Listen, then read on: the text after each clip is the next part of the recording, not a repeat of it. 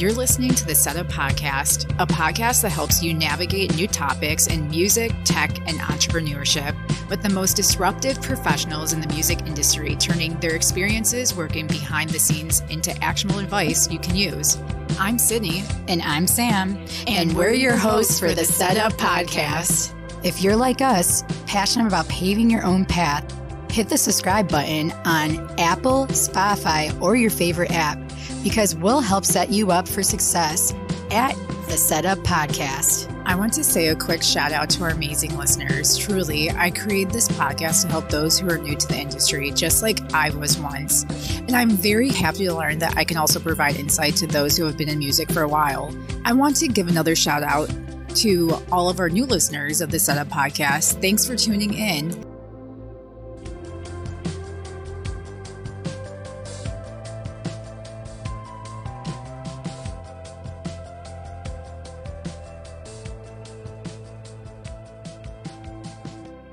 In case you've missed last week, we learned about Jamie's role during the launch of Aaliyah's online store and the strategy it took to help One in a Million hit the top 10 on the Billboard charts.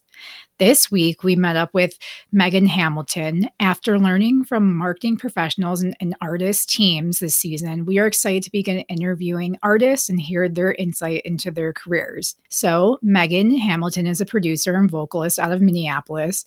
With her debut on Bristol's Ghetto Funk, Megan brings a European influence to funk in the US. Her recent tracks have been supported by moguls like Benny Benassi, CloZee, Sticky Buds, Funk Hunters, and more. Today, we discuss how Megan connects with her fans through her genre bending performances and personal brand. How is it going? It's going great. Sorry, I've like taken a hundred years to like coordinate this. Life. Yeah, for sure, for sure.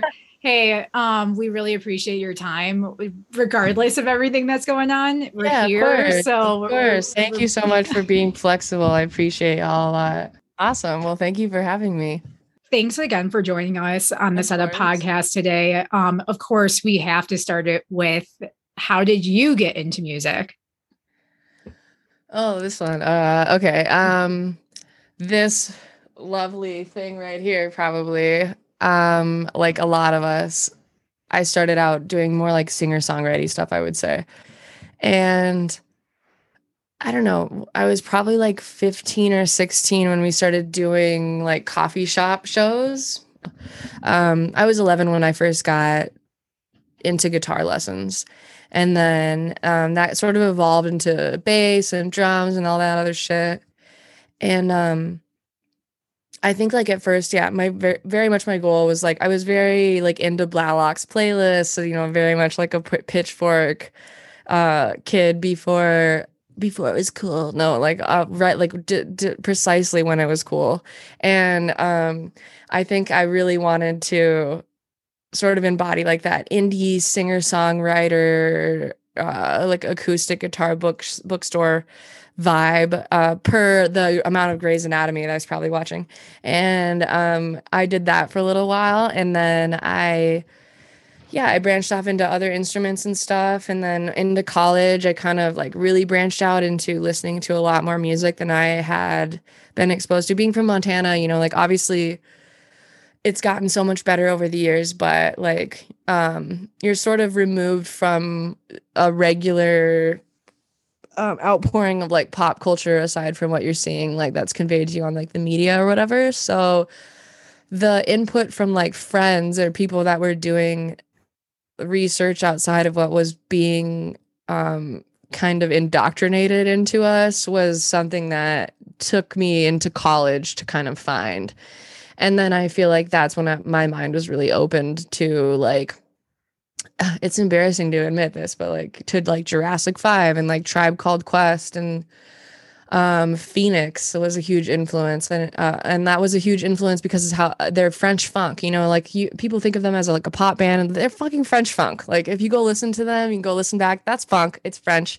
That is like as Daft Punky as a live band sort of gets, in like several instances of it. Um, and so looking back on sort of those like formative years of my of me building my musical repertoire in terms of like what I was influenced by and stuff, I would say that that's when it kind of evolved. And then my first festival ever was Electric Daisy Carnival in 2010. Holy fuck. I don't know if if I had any knowledge about any of this shit that I ever would have said that I was okay with EDC being my first festival. I was like, I'm gonna go every year till I die. I remember saying that to like all my friends. I was so dead ass. I was like, and you're coming with me.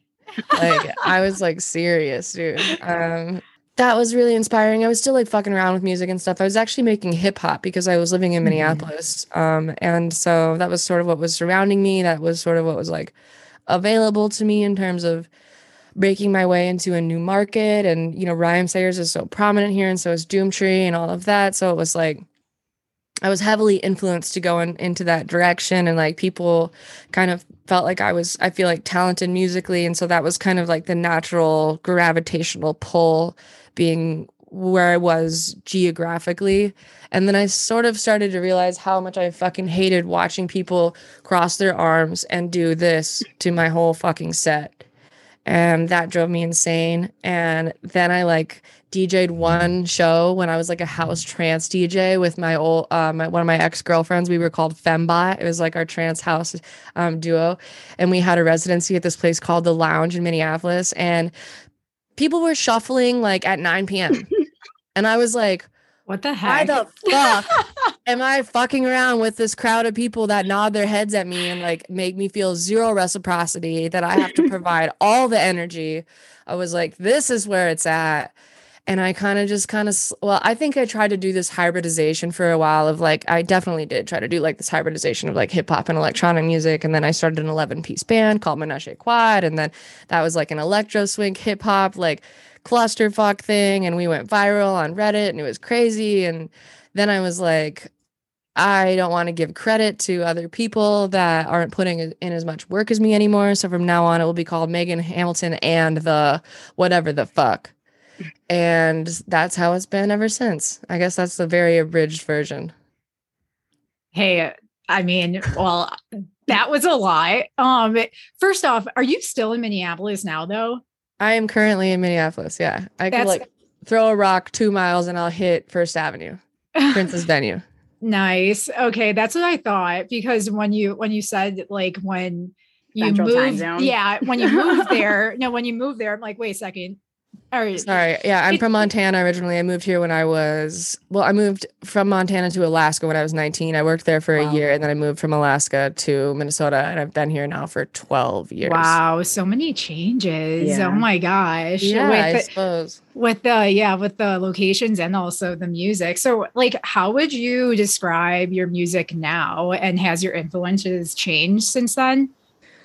Um okay, hold on. I have this written on my board. Let's see yeah genres and types okay. of music like i feel like is is so hard for me sometimes okay this was like what i wrote down for my last when i was making an album over covid which i didn't put out but i put a couple songs out from my list was um stay loose jamiroquai benet dua lipa big wild and then my subgenre influences were uh French funk, French R&B, future bass, and like gospel harmony vocals. So uh, yeah. Anyway, um, "Time Flies By" was the only song I think I put out from that album, and I don't think it sounds like any of those people. Maybe was, Louis the Child. I was just yeah. gonna say that. By the way, I love that song that you put out. This is just my opinion. I think it's different than what you've previously released, and also it's very different than the set I saw of yours at Sonic Bloom. You can upload your music to DistroKid, add lyrics and collaborators, and your music will be heard on all major streaming platforms. It is an easy way to make money and get discovered. Best part about it, you keep 100% of your royalties. If you'd like to save on your annual membership, follow the link in our episode show notes. Yeah, so I'm really trying to bridge this gap right now, to be honest with you. Like, it's like my lizard brain is like, oh, I write music and I'm a singer songwriter and like I can make you feel the feels. But like my, you know, my bot brain is like, let's go, you know? So, and I really love like remix culture. I really love like shedding new light on old classics. Like I think a lot of the you know one of the biggest comments that I ever hear when I when after shows is like I don't uh, and okay, let me preface this with that. I often get put into the position of being the tokenized EDM artist at a jam band festival or I'm just often like the token EDM artist at a festival that is otherwise not prominently electronic music. And then I get put sort of at the end of like the the catch-all or whatever. And I think that's because one of the largest comments that I get from people is I hate electronic music but I loved that. And I think it's um i think it's like the familiarity that people are really mm. getting from a lot of the nostalgia i provide with the, the remixes that mm. i'm making. And like normally you know they don't fucking like hearing like you know what i like? They don't want to fucking hear that shit. They but they will hear it when snoop dogg's rapping over it you know? And so i think you kind of have to like ease into those things it's hard for me to answer the question of like why some of the stuff I make so contradicts what I play live because what I play live is like I really fucking enjoy doing that. I really enjoy the high energy that um th- what that my sets create. I really enjoy the party and like the good vibes and like the demographic of people that come out is very unique. You know, it's much far removed and different than the demographic of people that are going to come out and see like a prominent charting house artist or something like that. You know, I have never had a concern once in my life that the people in my crowd are going to get in a fucking fight.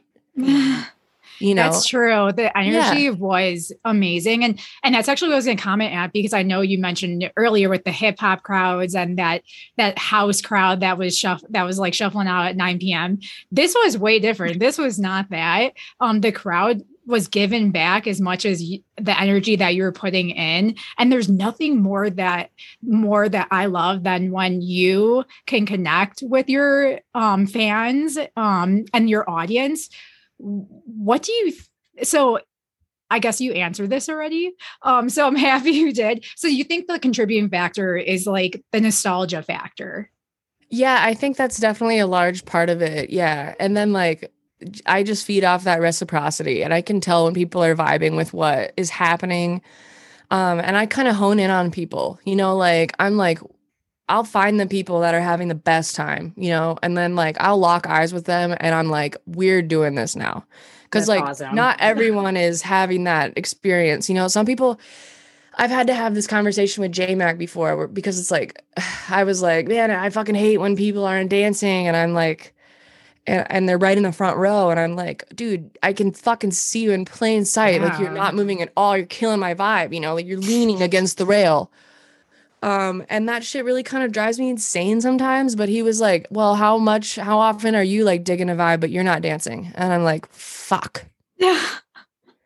Then Almost I was like, never. well, me. honestly, me a lot. Like sometimes, uh, because I don't like to be in the sardine can necessarily, I'll be just kind of standing in the back, maybe in shock about and like in shock and awe and appreciation of what someone else is doing. I don't have to be going nuts at them um, for me to be enjoying it. And as soon as he said that, I was kind of like, okay, I'm misjudging what's happening. If someone's up there in the very front row, it's because they want to be up there. And maybe they're tripping and maybe they're rolling and maybe they're whatever the fucking, mm. and they just aren't in a headspace where they want to move their body, but they're like taking all of that in, you know? And so I had to like, back up for a moment and be like, okay, not everyone not moving is not vibing. It's just like there are different levels of this and that. But yeah, having that reciprocity is really great. And and sometimes because I do have that insecurity about seeing people up there who um who aren't dancing or whatever, then I can just really hone in on somebody that is and be like, mm-hmm. me and you are having a party now, you know, and like I will fucking vibe with them the whole time. I will mouth the words with them. Like we'll sing along together.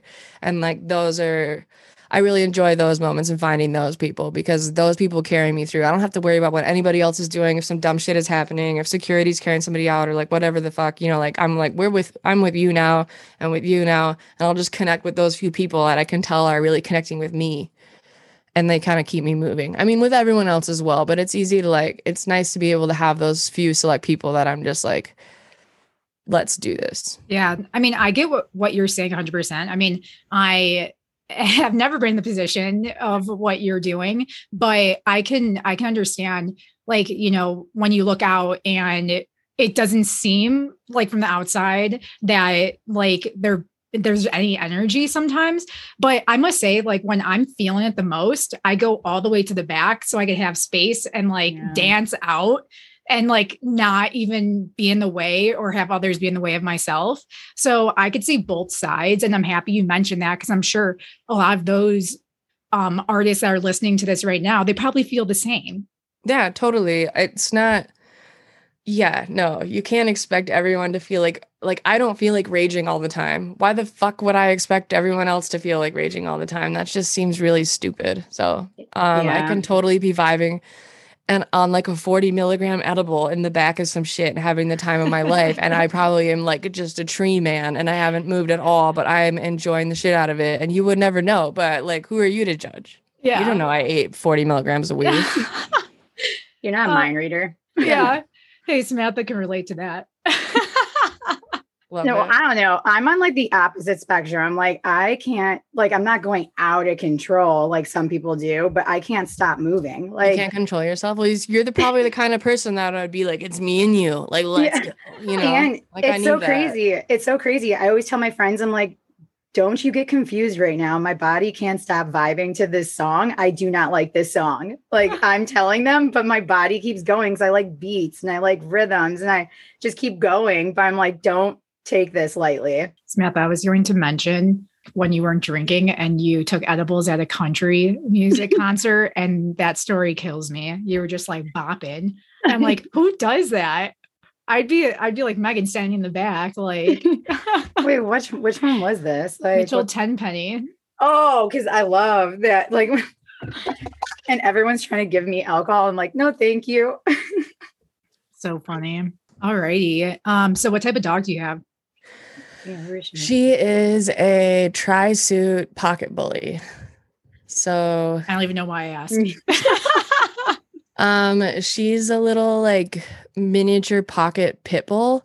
Okay, I don't crazy. I don't think I've ever seen a pocket or a miniature Tri-suit pocket and pitbull. Is that? I- what it is? Yeah, here, hold on. I, I wonder if my uh I have tons of photos of her. I just didn't know if this would show up remotely while on my webcam, but I'll try to just pull one up for you super fast. Okay, what the heck? Oh my god. Wait, how old is your dog at that point? She's three. That's full sized. Yeah. Mhm. Yeah. Here's one more. You can see it. Yeah. For Oh real though? Can that face get any cuter? She couldn't. She can't. She can't. It's stupid. It's not okay. Like we can't even fucking punish her. Well, I mean, we're we're both good bad cops, but like Yeah. yeah, she's so cute. It's stupid. Samantha, your cat is probably that okay, size. shut up. No. Is it a she's Maine Coon or not. what? You just got a fat cat? No, I don't have a fat cat. Like Uh, everyone sounds like it. insulting her. She's Like, she's she has got ears. a tiny She's big boned. yeah, big body, tiny head. Yeah, Tiny she has paws. a long body. Love it. We love She it. only gains her weight in her stomach, like her mom. Like that's Oh, all. No, not it. It's just hanging. I love that. Oh my gosh. Okay, let's just skip the rest of the podcast and talk about animals for the rest of the e- easy, easy.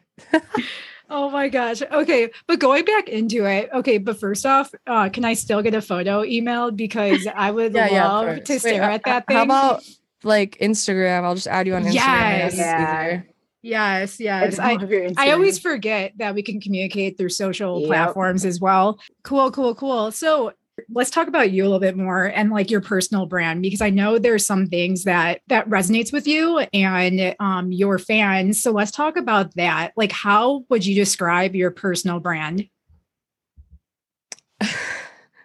Um so something I've realized I guess in the last year is that like I feel like people associate me a little less with music maybe as they do with like just my personality and like me being a person of or me being an influencer or whatever you want to call it. Um and so I feel like I've just noticed that like based off like my social media interaction for like it like you know my Mm. my performance for music does like decently well when I do like you know um reels and videos of me making beats those obviously perform well because those kind of inherently perform well just like anyway um but I've just kind of realized that like I feel like people view me sort of as like a general influencer that's present in like several different um facets of the entertainment industry as opposed to just being like someone that we're like we're here for Megan's music. Mhm. Like they're here for Megan's memes and they're here for like the Sun- Sunday meme dump and like for me fucking talking shit about this or that and for me like you know standing up for this or that and like for me not you know for me calling out whatever I think is some fucking bullshit.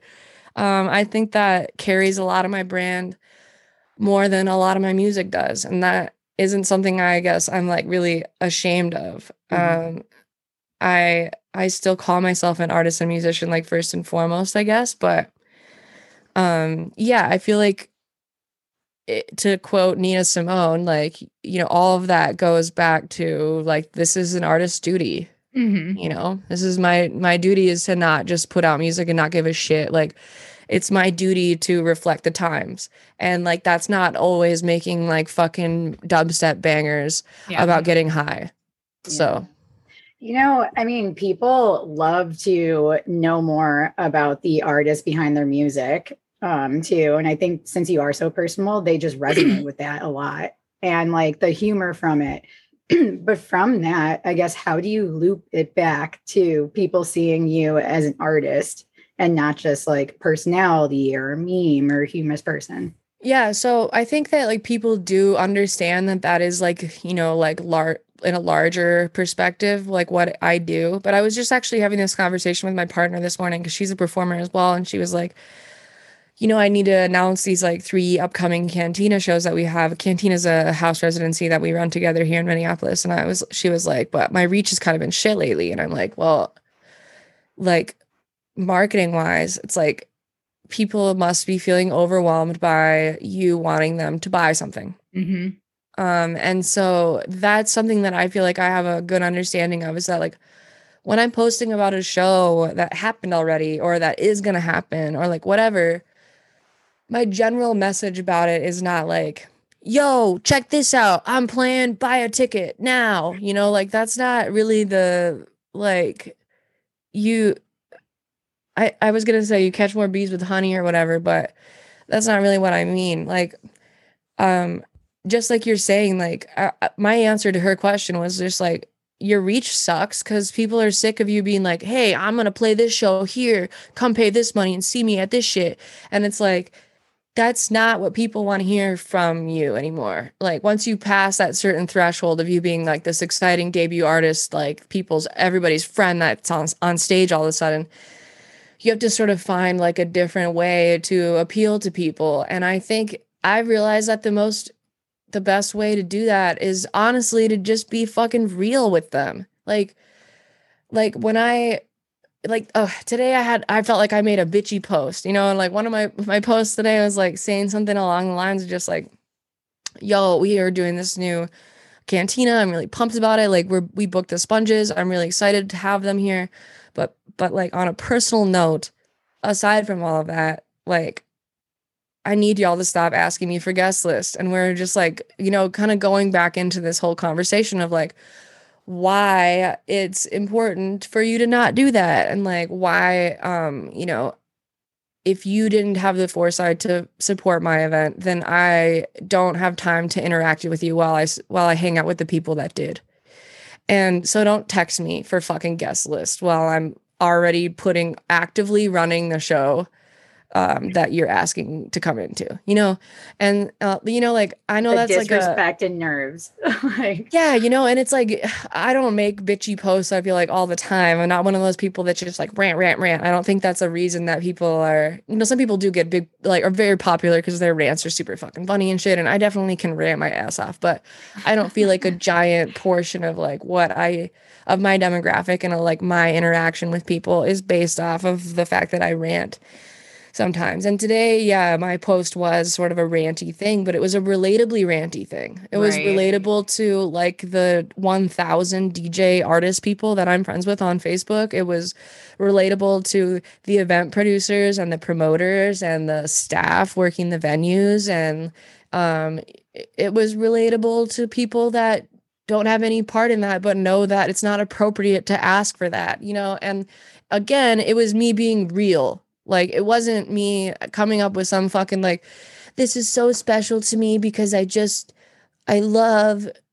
the sponges and like I just love cantina and I love music and I wouldn't be doing this without all of you. And not to like put down that kind of stuff but it's just like I get kind of like fucking sick of this cliche caption that everyone's like oh this festival brought me life this weekend. And like not to say that that shit doesn't sometimes but it just becomes so disingenuous when it's just so regurgitated. And sometimes I have a really hard time writing my captions because I'm like fuck this sounds disingenuous. Yeah. like it's I- hard always to summon the right thing to say you know what i mean when that comes to those situations. But it's like i'm not gonna just be like i had so much fun. You guys changed my life. Another bloom in the books you know like uh, i don't know i have to say something real about it or it just feels so fake that i'll delete it For sure. I mean, who's who's that positive and happy all the time? Like that's just ingenuine right there. I mean, tho- Exactly. that's exactly those like reality versus social media posts. like that's exactly what you're talking about. like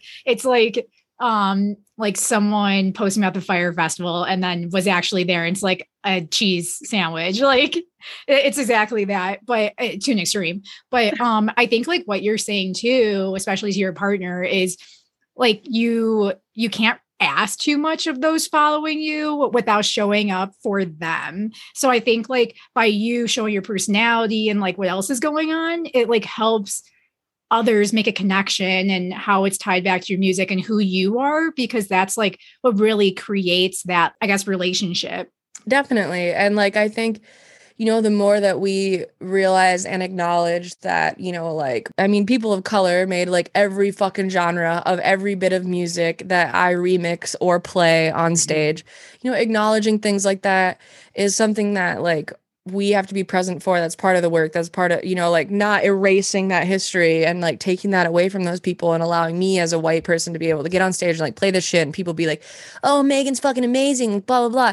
And then like not show up for those people like that's fucked up. You know like It it's is. i just read a, a book the other day that i i'm not gonna go into it but um it was really fucking awesome um it could be like polarizing i suppose and that's why i don't want to bring it up but i can ta- tell tell y'all what it was later but basically it was just the, the point was brought up that um if you're white in america you're an american everyone else has to hyphenate Wow. and that was like really shocking to me. And it's like we inherently don't allow them to be part of our culture. And it's been said in like a, you know, a Republican senator's like speech with uh, in like 2021 when he was giving like a graduate speech in Mississippi that, you know, candid he said candidly native american culture is not much part of american history and you know it's just like statements like that that really make me realize how far we have to go. And like Mhm. yay we can get married right now. Those rights are slowly being stripped from from us. and you know every every every step forward we take we take three steps back. And that's like historically existent. And i think we romanticize the past so much because of how it's taught to us that we don't really realize that that's the case. And i just don't want to like be a part of the erasure of that like of what got me here and so that's why i feel that necessity and that onus to show up and to be vocal about those situations. Yeah, I mean, I I completely like feel that too because when I was in college, I minored in gender and women's studies, but it was they clumped with that like minority studies, like literally like Black history, like and I was just thinking to myself, first of all, like there's one course that only had like maybe 30 people, maybe five people actually minored in it or majored, and I'm like that didn't make any sense, but it helped me like basically start realizing just how like white privilege exists without people actually being educated correctly um, upon this 100%. earlier. yeah It's and crazy. it's like also just exactly what you're saying it's like if we even go into a bookstore you know like where we are the the minority is marginalized in a bookstore you know we have american literature and then we have black history literature and then we have women's literature Mhm. and like we're already being told Afterthought. subconsciously in those environments that we're not part of of of white ma- males history Mhm. we're not part of that we're being segregated in 2022 in a bookstore in bookstores mm-hmm. like asian american writing african american writing like bipoc writing is completely separated. Women's literature is separated. It's completely separated. Like we were not part of of creating the society that that we live on even after eh, you know basically every building that is involved in American government today was built on the back of black people and like mm-hmm. all of society and all the it was built on in like the post World War II sort of gender roly uh, bullshit as far as women are concerned. It, and and on the backs of those women who let their husbands go to fucking work and drink all goddamn day while they watched the kids and did everything else and maintained the home and and they weren't glorified at all and and yeah no it's just that erasure of of the reality of what was happening and i think a really cool part of that book that i was reading is something that uh, that she said was that language is never neutral mm-hmm. When you're saying something you're choosing a side. And it, and however you choose to say it is is the side you're choosing there. It's never neutral. And so our history is so so so diluted with these like you know the colonizers came and they tried to work it out with the natives but after multiple conflicts and altercations we found they weren't able to b- build civility on their own. And so we relocated them to places where they did, you know and that rhetoric creates complete bullshit misinformation for for everyone first of all but you know that language is not neutral that language is not fucking neutral at all. It doesn't create any room for error and it completely like um exonerates the white man from any any wrongdoing in that scenario. So it's like there's so much fixing that needs to happen when it comes to all of that. But yeah, language isn't neutral and and yeah. Yeah, yeah. I have so much I could go off about. No, that, same. Yeah. Honestly, I'm so passionate about this. So you're speaking my language because, to be honest, like any uh, in my like reality what I've like experienced, like any white person, especially like a white male, has to be consciously changing their behavior because they have to unlearn everything that was just given to them and realize what's actually going on. And so this kind of brings it up. You being a woman artist in the entertainment and music industry, you know, you can even talk about being a woman, but how did you grow as an artist throughout your career so far? Um, well, I think moving to a place that was more full of gay people and people of color was a good first step. Um, definitely. Um, something along the lines that I wanted to like bring up w- with what you're saying, and that applies to like women as well, m- you know, much larger to race, but is just that like white people get so freaked out when they have to exist in a black space, when they have to exist in a BIPOC space. Um, whereas black people have to exist in a white space every day. They have to to live life. Like they can't, there's no way around it you know, we can go around the black community. We cannot go to Northeast Minneapolis. We cannot, or to North Minneapolis. We cannot go to the Cub on like this side of the street where we know that it's like heavily, you know, like there's much more, uh, bi- like of the BIPOC community that's going to be present there. We can actively choose to not participate in those spaces. Um, we have that choice and that privilege uh, which is not a privilege, I wouldn't necessarily say, but like to us to feel safe all the time is a privilege. And and black people have to, all all people of color have to interact in our our world every mm-hmm. fucking day. And I would equate that on a much smaller scale to men.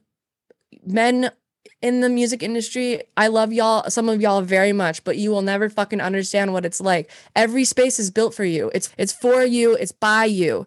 Mm-hmm. And when we come into that space, we're we have to be in our out of our comfort zone, you know? And you never you, it's I guess it's much easier to equate like um to make someone understand that in the way of saying that like a dude walking into a, a room full of women where only women are working it that would yeah. freak them the fuck out. That would make them feel uncomfortable. Well welcome to it you know? And like i'm really happy to see a ton more presence when it comes to like you know the dark side of the industry with women doing you know sound and like lighting production and vjing and like stage tech stuff and managing agents blah blah blah but um you know the disparity is just enormous still and we are stepping foot into a prominently male run owned space um, constantly, and they never have to set foot in that, except for maybe at like a fucking bachelorette party that they walk into by accident. I don't know. It's just like I. and if they're hetero, like heterosexual, like cis male, like they definitely don't see a problem with that. From what I've noticed, like can easily start hitting on like women or like getting along and stuff. So depending on the confidence level, definitely, yeah. But you know, I mean, for it, that sure. sort of is a little tangential from you know the the race thing for sure, but it is a space that we as a minority as women have and within the music industry be it white or bipoc as women we do have to exist in it it is run by males it's designed by males um it will be that way for a while So, what advice do you give fellow music professionals or or even women if you want to say like that's in this industry? Um, to women, I would say like voice your boundaries. If you need to go to the hotel before you go to the venue to do sound check, then fucking say that. Like, uh, not all of us can uh, do a little horse bath in the bathroom and like put deodorant on and put a hat on and call it a fucking day. And it's not comfortable to get done with a show at 2 a.m. and then drive in a sprinter all day long and have to show up to the venue and be told by eight dudes that you have to stay there and you have to get ready in the public bathroom it's okay to voice your boundaries and your opinions and like your needs when you're being brought along and you were asked to be brought along in those scenarios you know like the, your needs should at least be heard and considered um i just had a couple like good like if i had to tell anybody this kind of shit yes you know when i get in like a ranty mood i'm like oh and if i had one piece of advice i would tell you know but like uh, naturally now i can't really think of it. I guess my two big ones that I really fucking live by is the two minute rule and the five minute rule. Um, the two minute rule is if there's a task at hand and it's going to take you less than two minutes and you know that, do it now. Like, what the fuck are you doing? Like, get it together. Let's go. Mhm. Takes two minutes. If that means you're like texting someone back or texting them back to say that you can't talk right now, or calling them back to say you can't talk right now, or sending an email to say you can't talk right now, or whatever it is to handle the thing so that you don't piss people off in, in the future, as an artist, you need to fucking do that shit. Artists do not have a good pulse on that. Artists leave people hanging all the time. We have lots of Murphy's Law when it comes to scheduling and stuff, and that's just inherent. And just being like completely AWOL and just being, you know, not present to say, I'm sorry, I'm not here for this right now, or I can't do that right now, or whatever it is, that's gonna fucking bite you in the ass with the quickness. Uh, because those things stack up really fast. Those little tiny tasks that you think, oh, that's so small, I'll handle it later that can be 15 people mad at you really fucking quick. Um, and then the second one would be the five minute rule. Um, if I don't want to do something, if I don't want to read my book, if I don't want to get in the studio, if I don't want to finish a design project, I'll make myself spend five minutes on it. And most of the time, I'll end up spending like five hours on it. But once I get, it's kind of like getting to the gym, you know, Mhm. like once you're there, everything else is better in the but getting there is really shitty sometimes. Yeah, but if you can say like, "Hey, I'm gonna go down there for five minutes. I'm gonna try something," and if I come down here and I don't make shit, that's okay. Tomorrow I can wake up and I can say I tried. It's much better than than saying I didn't even try yesterday, and then you can get into this loop of like, I'm not gonna try again today because what's the point? You know what I mean? And yeah, Yeah, so, I um, dig that. I dig yeah. that. I could actually use that advice because guess what? Even if you don't like do what you were wanting to do, you're still five minutes closer than if you didn't even try. Exactly. And often you'll end up there like 10 times longer than you were supposed to in the first place. And then you're like in the groove and everything's fine. But it's really important you do that. And then I also heard this little tip actually last weekend that what that helps with the five minute rule, which is the five, four, three, two, one rule, which is like if you're in your head like, oh fuck, I really need to like go, you know, like I need really need to stretch today so that I don't feel sore on the plane tomorrow, or I really need to write that piano line today, or like I really need to do XYZ or whatever this thing is that you want to do. You just go five, four, three, two, one, and you fucking get up and you do it. And I I, incorporate that. that into the five minute. You know, we're going five, four, three, two, one. We're getting up. We're doing it for five minutes. If I still hate my life in five minutes and I don't want to do this anymore, then then good, fine. I still tried. It's okay. We can move on, and I'll try again tomorrow. I'm And totally gonna take it. it. Yeah, no, I'm totally gonna take that because I've been feeling very unmotivated lately. So that sounds really good to me. So then what's next for you? Um, I'm gonna put out a bunch of music, and hopefully, people are gonna like it. Is there Sort of- anything that you could share? Anything that we could expect or keep a pulse on? Or the oh my release? god that's tough man no i don't really have anything like uh i mean i have so many gigs coming up here that i'm excited about um you can check all those out on my link in bio on my instagram Perfect. um or my events on facebook I, anywhere i use social media um but yeah i don't know. I'm really like taking it one step at a time right now with my music. I'm trying not to get too in my head about not just cranking out content because i feel like people get really weighted down by the pressures of that and that's not healthy. Um and i need to like accept that i'm not feeling like super super creative right now and let it pass. And then we'll like go back to that you know um, i'm definitely making music and stuff right now but i'm just like I, i've i've i've a, a lot of things in the works it's just a matter of now sort of prioritizing and like getting them out there and so yeah excited for stuff but i don't have anything that i guess i could just like boldly say like this is when it's going to happen yet That's okay. We'll direct people to Time Flies uh, because honestly, I love it. So I I I say like good, like amazing job on that. You'll need to hear that thank from me. so Then we asked this last question to all of our guests, and so the listeners kn- know it's coming. Um, and you've kind of already talked about a little bit, but we're going to ask anyways as a formality. what do you want to be known for?